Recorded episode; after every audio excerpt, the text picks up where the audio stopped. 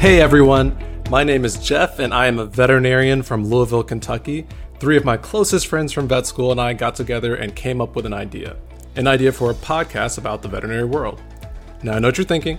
Great, another vet podcast that drones on, making me feel like I'm in a lecture hall at a conference or even back in vet school. That is not this. Our goal is to humanize the veterinary profession and cover all aspects the good, the bad, and the ugly. Some episodes will be about mental health, some episodes about puppies, and everything in between. We are going to bring you stories from real veterinary professionals from all over the field and dive into topics ranging from within the clinic to their lives outside of VetMed. This will be casual and fun, but also diving into difficult topics in a challenging profession.